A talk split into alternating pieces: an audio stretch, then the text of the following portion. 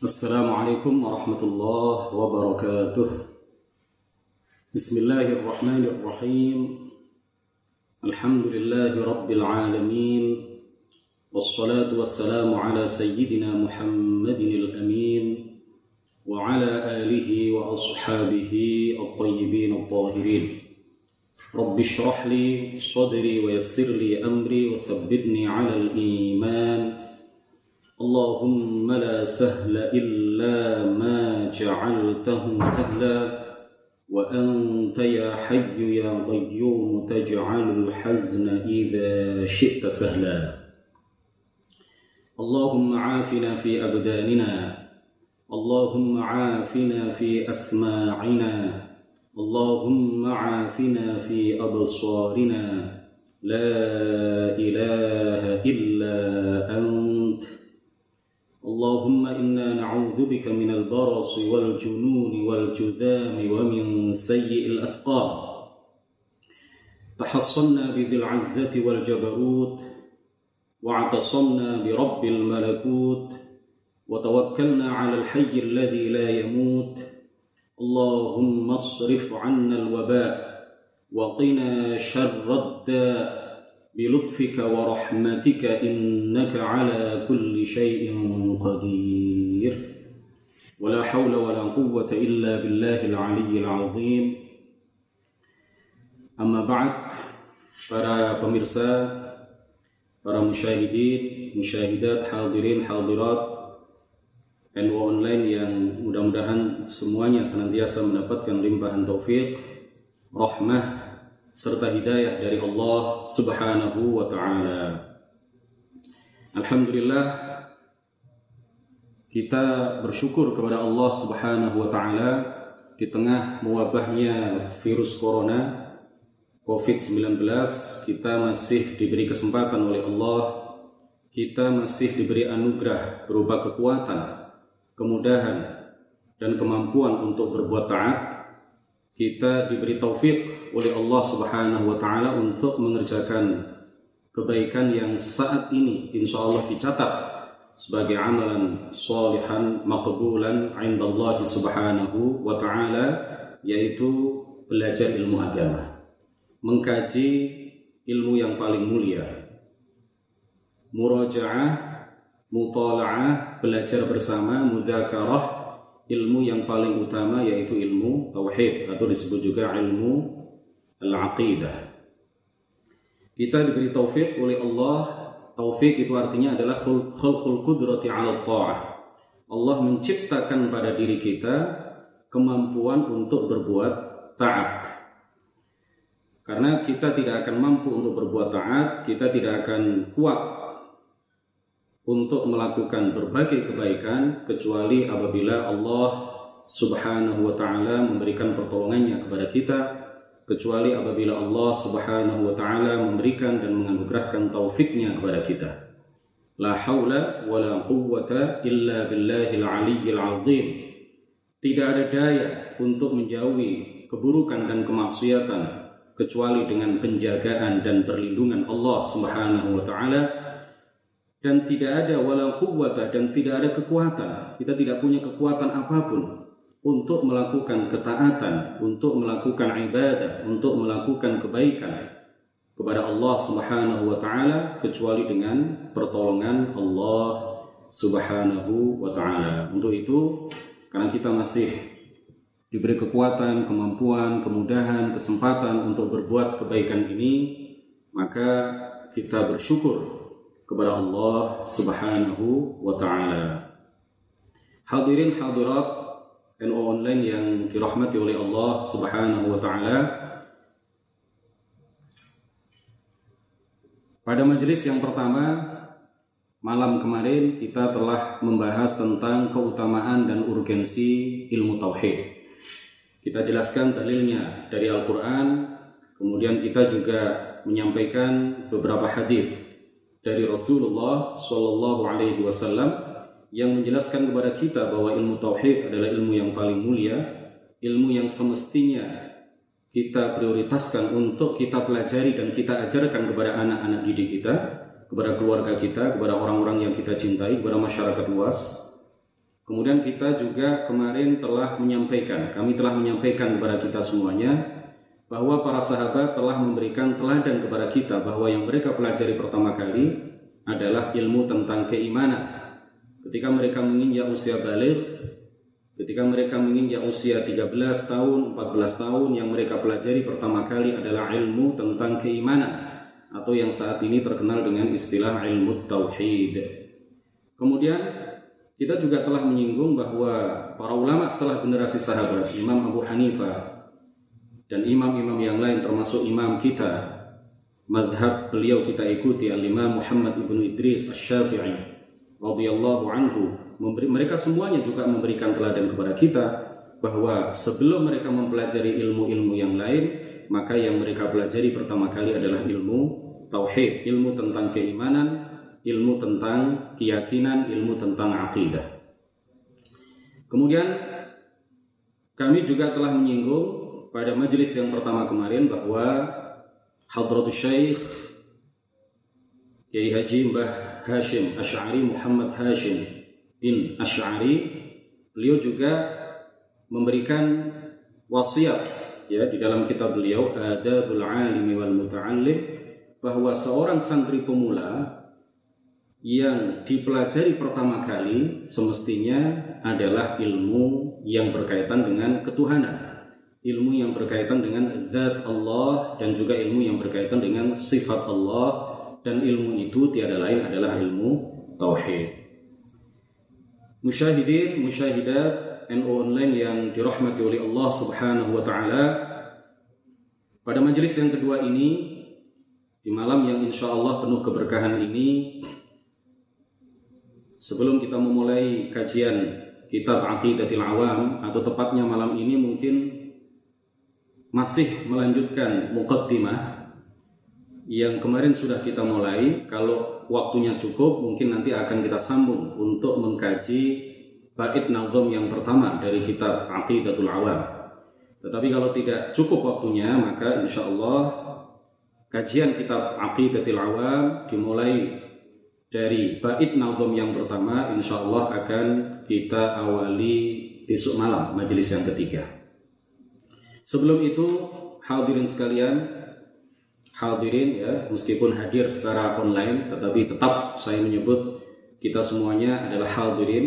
Ya, saya anggap kita semuanya baik saya yang berada di sini maupun kaum muslimin dan muslimat yang berada di tempat masing-masing, saya menganggap kita semuanya hadir dalam satu majelis ya, majelis ilmu, kajian walaupun secara online tapi mudah-mudahan Allah tidak mengurangi pahalanya kepada kita sekalian dan kita semuanya tercatat sebagai para belajar ilmu yang e, jika kita berniat ikhlas lillahi taala maka pahala yang kita dapatkan akan sangat besar sangat agung. Jadi sebelum kita memulai kajian pada malam hari ini, saya ingatkan kepada kita semuanya untuk meluruskan niat, menata niat, memurnikan niat, niat kita mengikuti kajian ini semata-mata lillahi ta'ala. Semata-mata karena Allah subhanahu wa ta'ala bukan karena yang lain.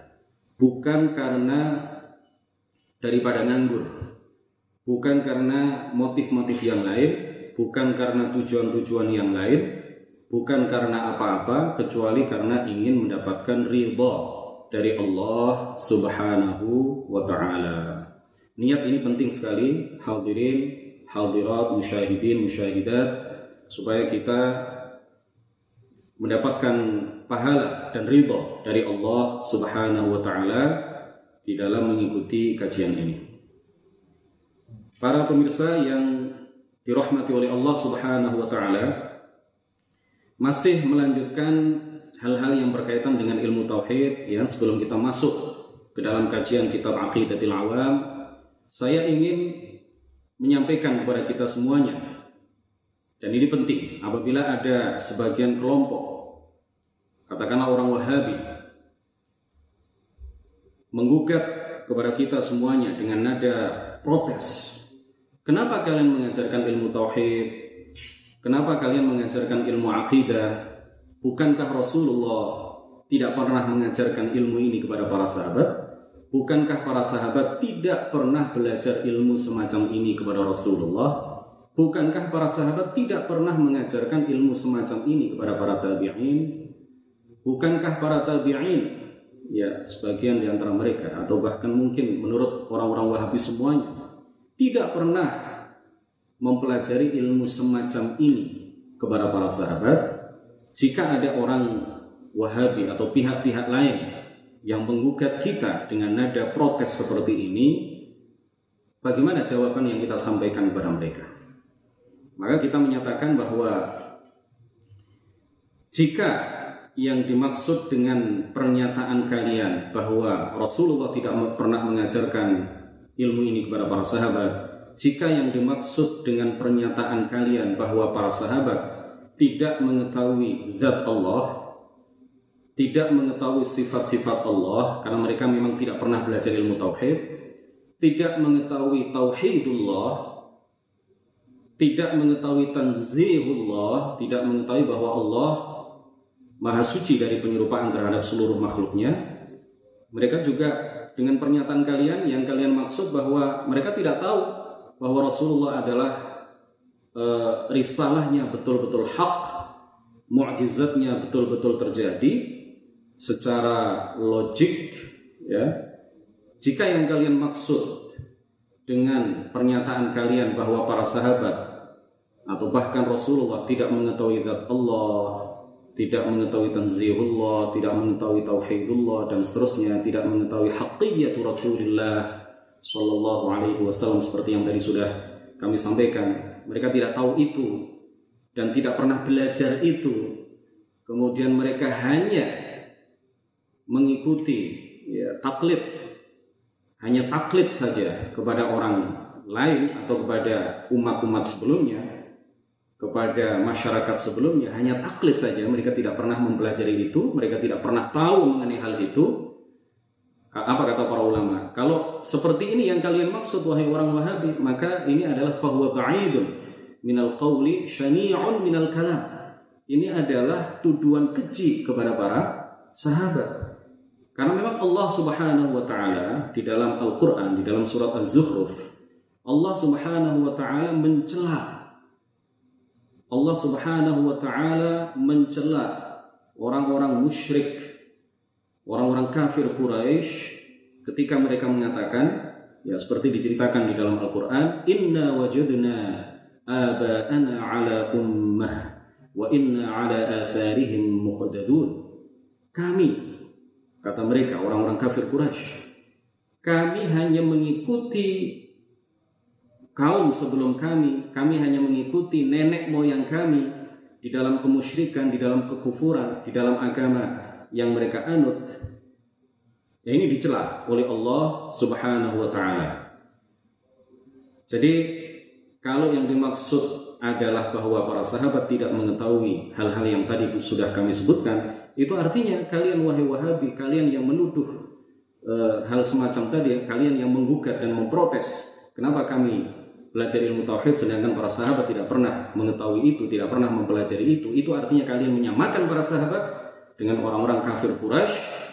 Kalian e, berarti telah menuduh para sahabat sama dengan orang-orang kafir Quraisy yang mengikuti saja nenek moyang mereka, taklid saja kepada nenek moyang mereka karena mereka tidak eh, apa mempelajari hal-hal semacam itu.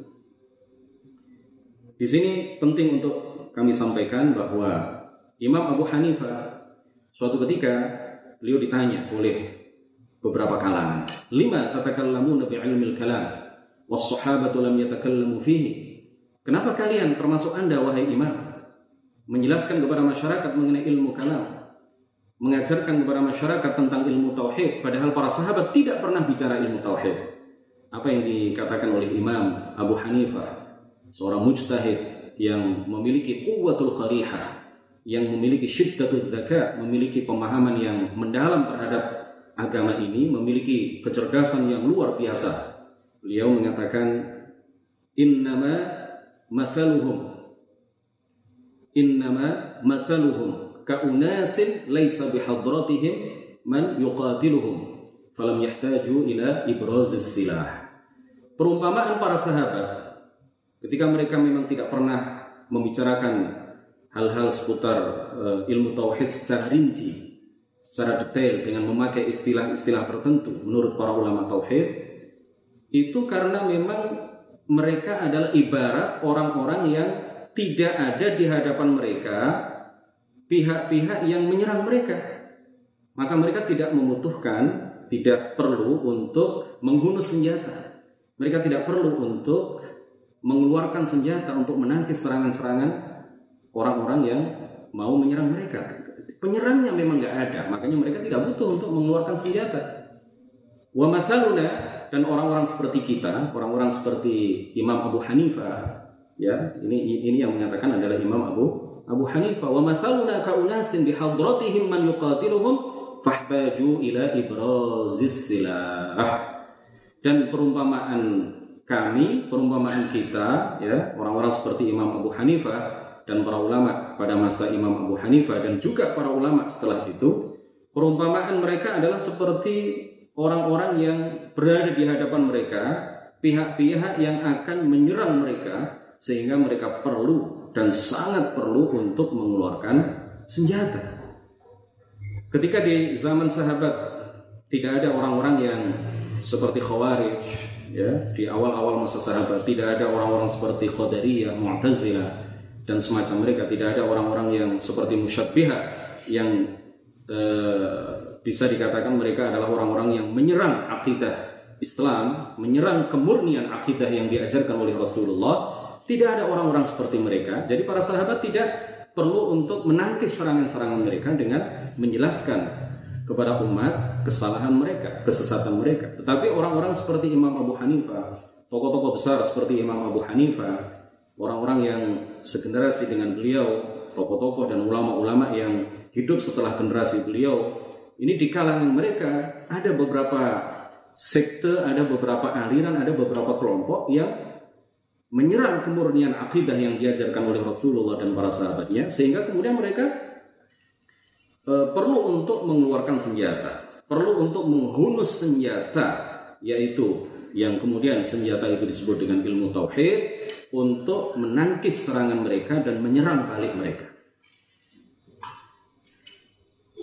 Nah, kemudian kita katakan kepada orang-orang yang menggugat itu, kenapa kita belajar ilmu tauhid? Ya, padahal para sahabat tidak pernah belajar ilmu ini. Jika yang kalian maksud bahwa para sahabat tidak pernah menyebutkan istilah-istilah dalam ilmu tauhid seperti istilah al-jauhar, al-arab, jawahir, a'rab, jaiz, muhal, wajib aqli, jaiz aqli, mustahil aqli misalkan al-hudud atau al-hadath, al-qidam dan seterusnya ya memang mereka tidak pernah menyampaikan dan membicarakan istilah-istilah itu ya mereka memang kalau yang kalian maksud adalah seperti itu Memang para sahabat tidak pernah mengatakan bahwa alam ini misalkan terbagi menjadi dua, a'rab dan e, jawahir dan a'rab misalkan. Ya seperti yang diungkapkan, seperti yang dijelaskan oleh para ulama tauhid. Memang para sahabat tidak pernah mengatakan perkataan-perkataan seperti itu. Nah, tetapi ini juga terjadi pada disiplin ilmu yang lain. Terjadi pada disiplin ilmu hadis misalkan. Para sahabat tidak pernah mengatakan ini sahih, ini mutawatir, ini masyhur, ya, ini ahad. Kemudian mereka juga tidak pernah mengatakan al-jarh wa ta'dil, tidak pernah mengatakan gharib, ya, tidak pernah mengatakan istilah-istilah dalam ilmu hadis. Para sahabat juga tidak pernah menyampaikan istilah-istilah di dalam ilmu usul fiqh misalkan. Ya, mereka tidak pernah mengatakan uh, istihsan, ya, masalah mursalah dan lain sebagainya, mutlak, muqayyad, am, khas. Para sahabat tidak pernah mengungkapkan istilah-istilah seperti itu. Para sahabat juga tidak pernah misalkan mengungkapkan istilah-istilah dalam ilmu tafsir, an-nasikh wal mansukh, al-mujmal, al-mujmal wal mutasyabih misalkan eh, dan lain sebagainya. Nah, apakah kemudian eh, dalam ilmu nahwu juga para sahabat tidak pernah mengatakan misalkan ini mubtada, ini khabar, ini marfu', ini mansub, ini majzum, ini majrur, huruf jar itu ada sekian, Ya kalam itu definisinya adalah seperti ini, kalimah itu adalah seperti ini, bedanya kalam dengan kalimah itu seperti ini. Huruf nasab itu ada berapa dan seterusnya. Para sahabat tidak pernah menyampaikan hal-hal semacam itu.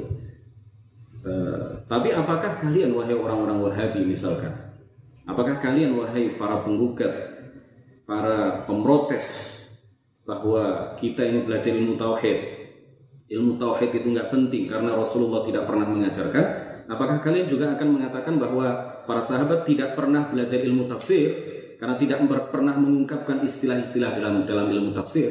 Apakah kalian juga akan berani mengatakan bahwa Para sahabat tidak pernah belajar ilmu nahwu, maka tidak penting ilmu nahwu itu, nggak usah dipelajari sekarang. Ilmu tafsir juga nggak pernah diajarkan oleh Rasulullah dan para sahabatnya, maka tidak perlu dipelajari dan diajarkan. Apakah kalian berani mengatakan seperti itu? Apakah kalian kemudian tidak belajar ilmu nahwu? Kalian juga belajar ilmu nahwu.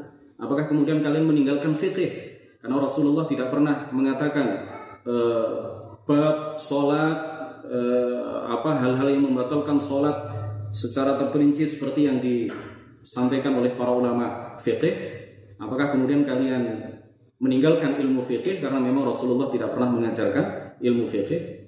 Nah, ini juga terjadi pada ilmu tauhid. Hadirin hadirat rahimakumullah secara substansial kita katakan secara substansi ilmu tauhid, ilmu akidah ini sudah ada di dada para sahabat bahkan mereka kita nilai ya kita yakini pemahaman mereka terhadap ilmu tauhid pemahaman mereka terhadap ilmu akidah itu melebihi pemahaman orang-orang setelahnya. Melebihi pemahaman kita terhadap ilmu tauhid. Meskipun mereka eh, secara istilah ya, dalam ilmu tauhid mereka tidak pernah mempelajari tidak pernah mengajarkan. Tetapi secara substansi ilmu itu sudah ada di hati mereka. Ilmu itu sudah ada di dada mereka mereka memahami ilmu tauhid eh, lebih daripada kita memahami ilmu ilmu tauhid kemudian hadirin rahimakumullah bantahan terhadap ahlul bidah bantahan kantor terhadap kelompok-kelompok yang menyimpang itu tidak hanya dimulai pada masa tabi'in Bukan Imam Abu Hanifah yang memulai itu.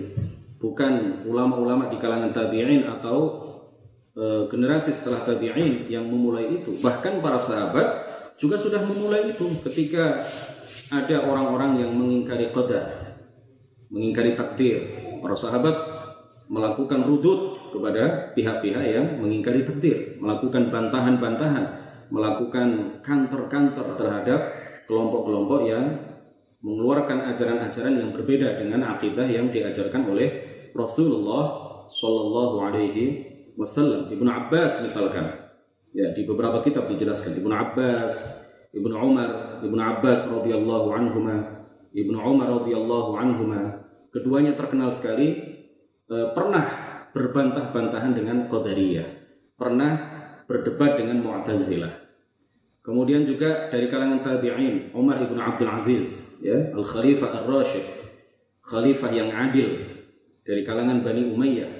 Beliau yang mujaddid uh, abad pertama beliau juga pernah berdebat dengan eh, kalangan-kalangan uh, yang menyebarkan ajaran-ajaran yang berbeda dengan akidah yang dibawa dan diajarkan oleh Rasulullah Shallallahu Alaihi Wasallam. Begitu juga dari kalangan tabiin adalah Al Hasan ibnu Muhammad ibnu Al Hanafiyah ya, Al Hasan ibn Muhammad ibn Al Hanafiyah dan dan banyak yang lain.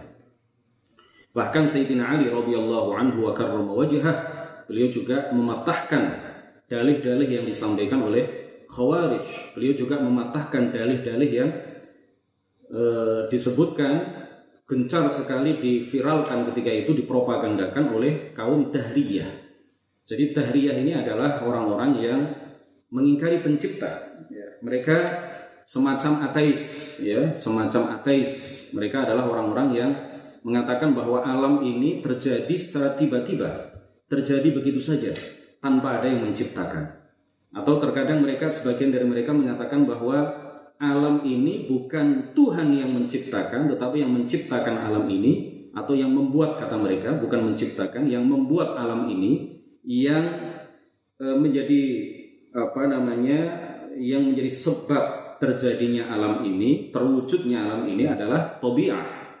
Tobi'ah itu adalah uh, as-sifah allati ja'alallahu 'alaiha al-ajram. sifat yang Allah jadikan ada pada suatu benda. Jadi dalam keyakinan mereka, ketika sesuatu terbakar, maka yang menciptakan kebakaran itu adalah sifat yang ada dalam api, yaitu sifat membakar, bukan Allah. Ini berbeda dengan kita, ya, berbeda dengan apa yang diajarkan oleh para ulama ahli sunnati wal jamaah bahwa yang menciptakan api adalah Allah, yang menciptakan sifat membakar yang ada dalam api adalah Allah, dan yang menciptakan sesuatu menjadi terbakar karena tersentuh oleh api juga adalah Allah Subhanahu wa taala. Makanya jika Allah menghendaki sesuatu tersentuh oleh api, dia tidak terbakar. Seperti yang terjadi pada diri Nabiullah Ibrahim alaihissalam ketika dilempar ya dengan menjanik ya dengan ketapel besar dilempar ke api yang berkobar-kobar Beliau sama sekali tidak terbakar, baju beliau tidak terbakar, badan beliau sedikit pun tidak terbakar, karena Allah tidak menghendaki dan tidak menciptakan kebakaran itu terjadi, meskipun ada api di situ. Nah, dalam pandangan mereka juga, ketika orang berobat ke dokter, kemudian diberi e, obat oleh dokter atau diberi resep oleh dokter, kemudian dia membeli obat itu di apotek, lalu dia sembuh dari penyakitnya, orang yang sakit itu kemudian sembuh dari penyakitnya, maka yang menciptakan kesembuhan adalah sifat menyembuhkan yang ada dalam obat. Ini dalam pandangan orang-orang ya semacam dahriyah ini. Nah, kita meyakini bahwa pencipta orang sakit adalah Allah, pencipta penyakit di dalam diri orang sakit adalah Allah, pencipta obat adalah Allah, pencipta kesembuhan pada diri orang yang uh, telah meminum obat, ya itu semuanya adalah Allah. Yang menciptakan itu semuanya adalah Allah Subhanahu wa taala dan yang menghendaki terjadinya itu semuanya adalah Allah Subhanahu wa taala. Bukan obat atau bukan sifat menyembuhkan yang ada pada pada obat bukan makanya banyak orang sakit yang minum obat nggak sembuh sembuh tapi ada beberapa orang yang Eh, sakit lalu dia tidak minum apa-apa ya hanya istirahat saja 5 menit 10 menit dia sudah sembuh karena memang obat tidak bisa menciptakan kesembuhan yang menciptakan dan menghendaki terjadinya kesembuhan adalah Allah Subhanahu wa taala. Kemudian juga Ibnu Abbas pernah berdebat dengan orang-orang Khawarij. Iyas ibnu Muawiyah al-Qadhi juga pernah berdebat dengan orang-orang Qadariyah dan mematahkan hujah-hujah mereka. Ya, mematahkan dalih-dalih mereka. Kemudian eh, bahkan Al-Khalifah Ar-Rashid Umar ibn Abdul Aziz mengarang sebuah risalah ya Firraddi al-Mu'tazilah yang membantah eh, dakwah-dakwah atau klaim-klaim Mu'tazilah mengenai ajaran-ajaran menyimpang mereka yang sangat bertentangan dengan apa yang diajarkan oleh Rasulullah Shallallahu Alaihi Wasallam. Rabi'atul Ra'i ya Rabi'atul Ra'i salah seorang ulama besar. Syekhul Imam Malik gurunya Imam Malik. Beliau juga pernah mematahkan dalih-dalih yang disampaikan oleh uh, Ghailan Ibn Muslim. Ya. dan masih banyak yang lain. Ghailan Ibn Muslim ini adalah seorang yang uh, salah seorang apa Qadari ya, dia mengingkari takdir dan kemudian menyampaikan ajaran-ajaran itu kepada masyarakat. Mendengar itu kemudian Rabi'atul Ra'i Syekhul Imam Malik eh, guru dari Imam Malik. Imam Malik ini adalah guru dari Imam Syafi'i. Rabi'atul Ra'i Al-Imam Rabi'atul Ra'i kemudian mematahkan dalil-dalil mereka. Begitu juga Al-Hasanul Basri atau Al-Hasanul Basri. Beliau juga salah seorang ulama besar di kalangan tabi'in. Ini beliau juga menekuni ilmu tauhid dan e, membantah ya beberapa kelompok ya seperti kelompok Mu'tazilah. Kemudian selanjutnya fa in qila jika dikatakan ya dengan ada protes juga awal Baihaqi bi isnadin sahih kata mereka Ani bin Abbas radhiyallahu anhuma annahu qala tafakkaru fi kulli syai' wa la tafakkaru fi dzatillah fa huwa manhiyun anhu kata mereka. Sebagian pihak juga menggugat dengan nada, dengan nada protes. Bukankah Rasulullah Shallallahu Alaihi Wasallam sebagaimana diriwayatkan oleh Imam Al Baihaqi dengan sanad yang sahih, bukan Rasulullah Ibnu Abbas ya, bukankah Ibnu Abbas sebagaimana diriwayatkan oleh Al Baihaqi mengatakan kepada kita, mengatakan kepada kita semuanya, tafakkaru fi kulli syai. Berfikirlah tentang segala sesuatu, wala tafakkaru fi dzatillah dan janganlah memikirkan zat Allah karena memikirkan zat Allah itu adalah sesuatu yang terlarang. Nah, di dalam ilmu tauhid kata sebagian kalangan, kita ini kata mereka, klaim mereka, ya, dakwaan mereka, kita ini dianggap sebagai orang-orang yang memikirkan hakikat Allah, memikirkan zat Allah sehingga ilmu tauhid itu karena me, apa, me, me, membuat kita menjadikan menjadikan kita berpikir mengenai hakikat Allah, maka ini terlarang. Kita nggak boleh, haram mempelajari ilmu tauhid atau mempelajari ilmu ilmu kalam. Bagaimana kita menjawab gugatan seperti ini? Bagaimana kita menjawab protes seperti ini? Kita katakan kepada mereka, sebagaimana dikatakan oleh para ulama, fal jawab anna nahya warata 'an tafakkuri fil khaliq ma'al amri bit tafakkuri fi al khalq. Jadi larangan yang disebutkan oleh Ibnu Abbas radhiyallahu anhu, Abdullah Ibnu Abbas radhiyallahu anhu itu adalah larangan kepada kita untuk memikirkan hakikat Allah tetapi kemudian disertai apa? Disertai perintah kepada kita semuanya untuk memikirkan makhluk Allah, merenungkan makhluk Allah, menghayati makhluk Allah, mencermati, memperhatikan makhluk makhluk Allah Subhanahu wa taala. Nah, kalau demikian halnya, maka yang dilarang adalah memikirkan zat Allah, memikirkan hakikat Allah. Kita terima itu. Kita sam'an wa ta'atan kepada sahabat Ibnu Abbas radhiyallahu anhu kita tidak memikirkan. Jadi kita belajar ilmu tauhid itu sejatinya tidak memikirkan hakikat Allah karena memang hakikat Allah tidak bisa di, dipikirkan, tidak bisa dibayangkan, tidak bisa dikhayalkan, tidak bisa dilintaskan dalam hati. Apa pun yang kita bayangkan, semua apa yang kita bayangkan, semua apa yang kita khayalkan itu adalah makhluk. Ya, apa pun yang kita bayangkan maka Allah tidak sama dengan apa yang kita bayangkan. Apa pun yang kita khayalkan, Allah tidak sama dengan apa yang kita khayalkan. Karena semua bayangan yang ada dalam benak dan pikiran kita, ya seaneh apa pun bayangan itu, seganjil dan seajaib apa pun khayalan itu, maka itu semuanya adalah makhluk dan Allah sama sekali tidak sama dengan itu semua. Jadi kita oke okay, ya, kita taat kepada beliau, salah seorang sahabat besar min kibar uh, as-sahabah ya uh, secara ilmu ya. Beliau adalah Eh, salah satu ulama besar di kalangan di kalangan sahabat radhiyallahu anhum. Tetapi larangan itu sekali lagi disertai dengan perintah beliau kepada kita semuanya untuk memikirkan dan merenungkan mak makhluk. Kenapa kita diperintahkan untuk merenungkan makhluk? Nah, ini yang kita lakukan ya. Ini yang kita lakukan di dalam ilmu tauhid. Ketika belajar ilmu tauhid, maka sejatinya kita memikirkan alam ini memikirkan makhluk-makhluk Allah Subhanahu wa taala sebagaimana yang disinyalir atau sebagaimana diperintahkan oleh Ibnu Abbas. Nah, tujuan dari kita merenungkan makhluk itu tujuannya adalah supaya kita bisa menetapkan bahwa makhluk ini tidak ada begitu saja karena nggak mungkin itu terjadi. Makhluk ini pasti ada yang menciptakannya. Nah, yang menciptakan itu sebagaimana Rasulullah kabarkan kepada para sahabat, sebagaimana sahabat kabarkan kepada generasi setelahnya sampai generasi kita, ya pencipta itu tiada lain tiada bukan adalah Allah Subhanahu wa taala. Jadi kita memikirkan alam ini untuk sampai pada kesimpulan bahwa alam ini pasti ada yang menciptakannya. Dan pasti yang menciptakan alam tidak sama dengan alam. Sehingga setelah itu kemudian kita berkesimpulan sebagaimana diajarkan oleh para ulama. Kita sampai pada kesimpulan bahwa Allah tidak sama dengan alam, tidak sama dengan makhluk, tidak sama dengan apa pun. Nah, ini yang kita lakukan ketika kita mengkaji ilmu tauhid. Bukan berarti kemudian kita memikirkan zat Allah karena zat Allah tidak bisa dipikirkan. Tidak bisa dibayangkan. Kata para ulama, "Wa man lam ya'rifil khaliq min al-makhluq, kaifa ya'malu bihadzal athar sahih?" Jadi orang yang tidak mengetahui perbedaan antara Khalid dengan makhluk, bagaimana dia bisa mengamalkan perintah Ibnu Abbas? Jadi kalau Ibnu Abbas mengatakan apa? Dua hal yang beliau katakan. E, segala sesuatu pikirkan, ya makhluk-makhluk Allah renungkan. Tetapi satu yang aku larang kata beliau, jangan memikirkan zat, zat Allah. Dua yang beliau katakan.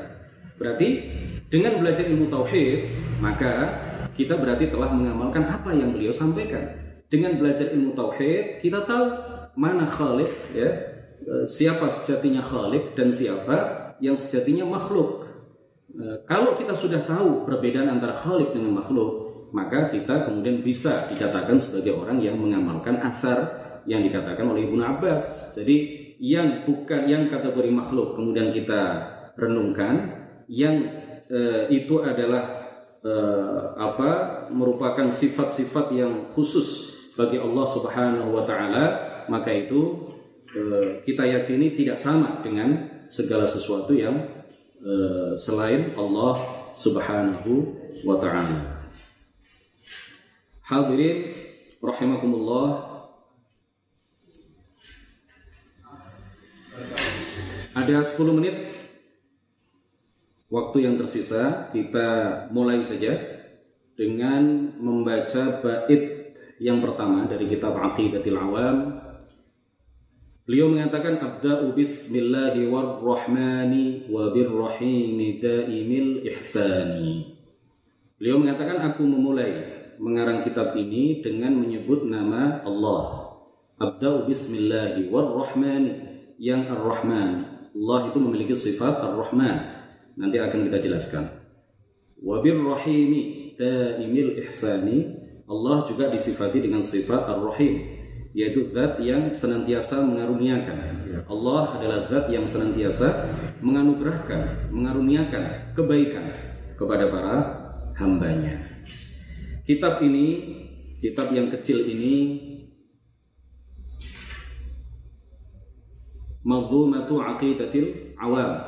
Ya Maldhumah aqidatil awam. Jadi yang akan kita kaji dalam majelis ini dan beberapa majelis ke depan adalah naldomannya jadi bukan syarahnya. Saya memakai syarah siapa? Saya kombinasi beberapa syarah kemudian saya sampaikan kepada uh, bapak dan ibu sekalian di rumah masing-masing saya tidak menggunakan satu kitab syarah tertentu tetapi saya kombinasikan, saya combine, saya ambil dari beberapa, beberapa syarah ya yang sekiranya mudah untuk dipahami dan yang kita kaji, yang kita baca adalah nazamanya, bait-bait nazamnya.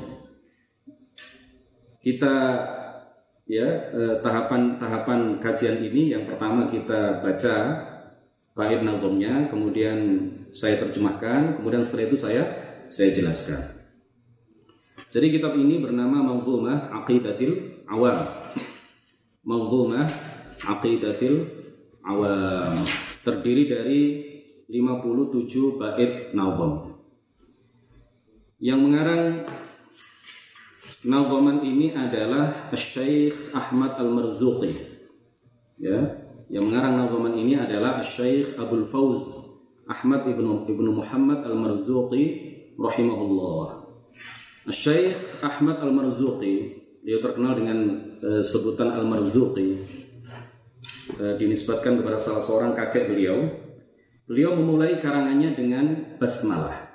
Ya, abda ubis billahi wa rahmani wa birrahimi daimil ihsani. Beliau memulai dengan abda ubis millahi. Beliau memulai dengan bacaan basmalah. Ini dikarenakan dua hal. Yang pertama karena mengikuti Al-Qur'an ya karena mengikuti Al-Qur'an. Di setiap surat kecuali surat At-Taubah atau surat Bara'ah. Di setiap surat itu selalu diawali dengan Bismillahirrahmanirrahim.